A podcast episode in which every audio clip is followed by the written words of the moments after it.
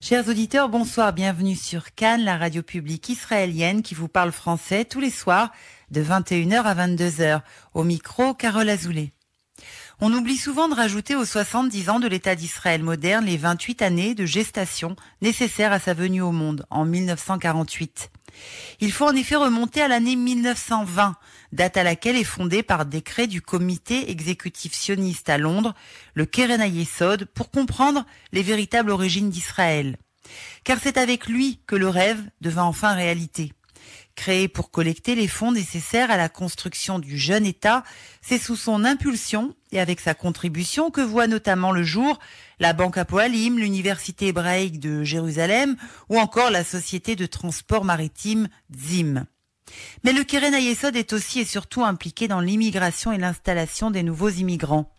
Ainsi, depuis sa création en 1920 et jusqu'en 1948, le Keren Ayesod collectera la somme de 143 millions de dollars qui lui permettront de financer la venue d'un demi-million d'immigrants et la fondation de 257 implantations sur toute la surface d'Israël. Depuis lors, le Keren Ayesod n'a cessé de contribuer à l'essor et au développement de la communauté israélienne avec l'objectif, depuis ces dix dernières années, de réduire les inégalités sociales.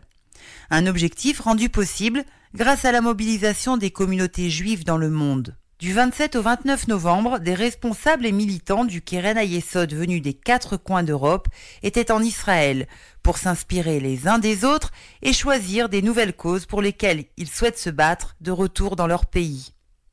Carole Waknin, une des responsables de ce voyage au sein du Keren Ayesod Israël, explique les raisons de ce voyage nous avons des rencontres trois fois l'année, des conférences trois fois l'année avec tous les, présidents et les militants du Keren Esod depuis de nombreuses années. Mais cette année, nous avons décidé de faire une conférence de présidents qui soit une sorte de formation. Les présidents se, sont nommés, sont élus, se changent. Il y a des présidents qui quittent, il y a des nouveaux qui rentrent.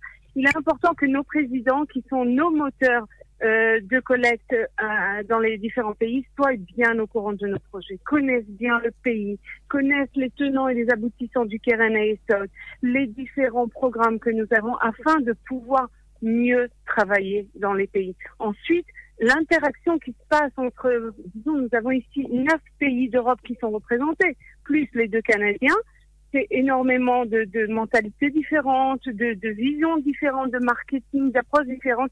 Et, la, rencontre permet aux uns et aux autres d'apprendre plus, d'ouvrir les horizons, d'imaginer d'autres formes de travail. Et c'est très, très important. Avi Lugassi, président du Keren Ayesod Genève, faisait partie de cette rencontre au sommet et nous en avons profité pour lui demander de quelle manière la communauté juive genevoise est impliquée.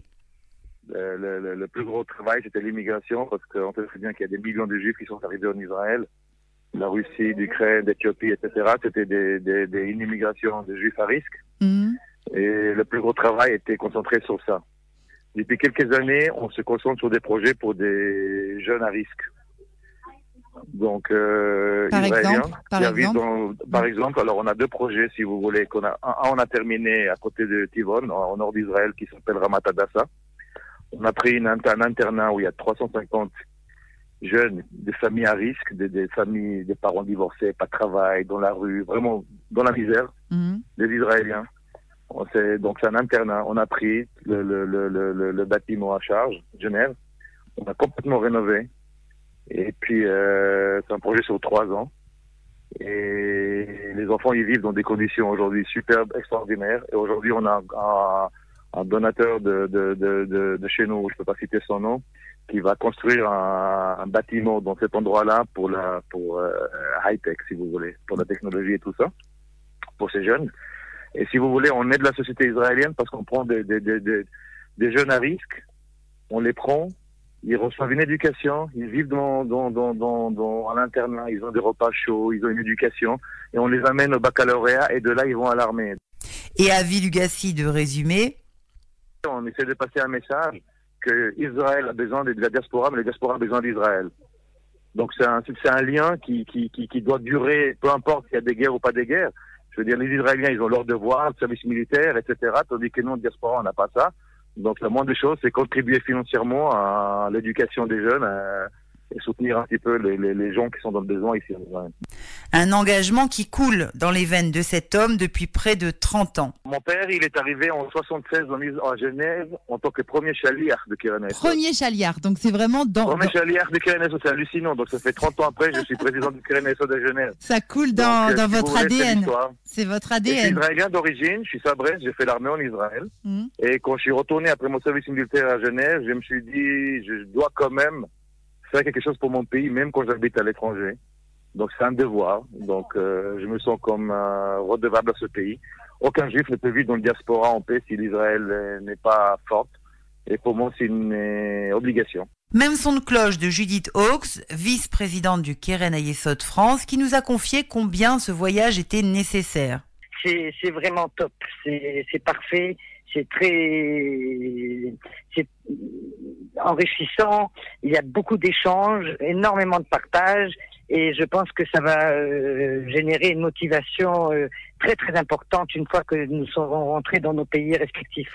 En France, justement, il semblerait que Massa soit au centre des campagnes du Keren Ayesod. On s'est beaucoup mobilisé pour Massa parce que c'est un programme franco-israélien et qui euh, dynamise euh, les, les- jeunes Français euh, qui veulent euh, euh, s'ouvrir sur Israël, qui veulent euh, aller sentir un petit peu l'atmosphère et éventuellement peut-être euh, euh, continuer une partie de leur vie en Israël. Et pour nous, c'est très très très positif. On aime beaucoup ce programme qui euh, génère énormément de, de jeunes et euh, qui est très positif. hein. J'ai moi-même mon fils qui a été faire Massa et qui maintenant euh, est à l'armée et qui j'espère, si Dieu veut, faire des études en Israël. Mais alors que l'État d'Israël approche de son 70e anniversaire, quel regard portent ces bénévoles sur l'avenir? Le défi pour Israël, c'est de ne plus avoir besoin du Karen j'ai- j'aimerais être au chômage, c'est ce Mm. que je dis tout le temps. J'aimerais ne plus rien avoir à faire. J'aimerais que Israël soit totalement indépendant au niveau social. Je pas un autre défi pour Israël à part la sécurité. Et c'est vrai que euh, malheureusement, comme moi j'habitais en Israël, et 90% de la population en Israël c'était la couche moyenne. Personne n'était pauvre, tout le monde avait à manger. Et aujourd'hui, malheureusement, la classe moyenne qui était la force de d'Israël, elle, est tirée plutôt vers le bas. Ok.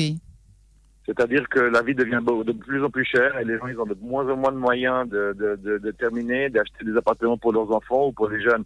Donc c'est vrai que c'est un défi, c'est économiquement, on est devenu un pays libéral, que je comprends tout à fait comme le monde entier.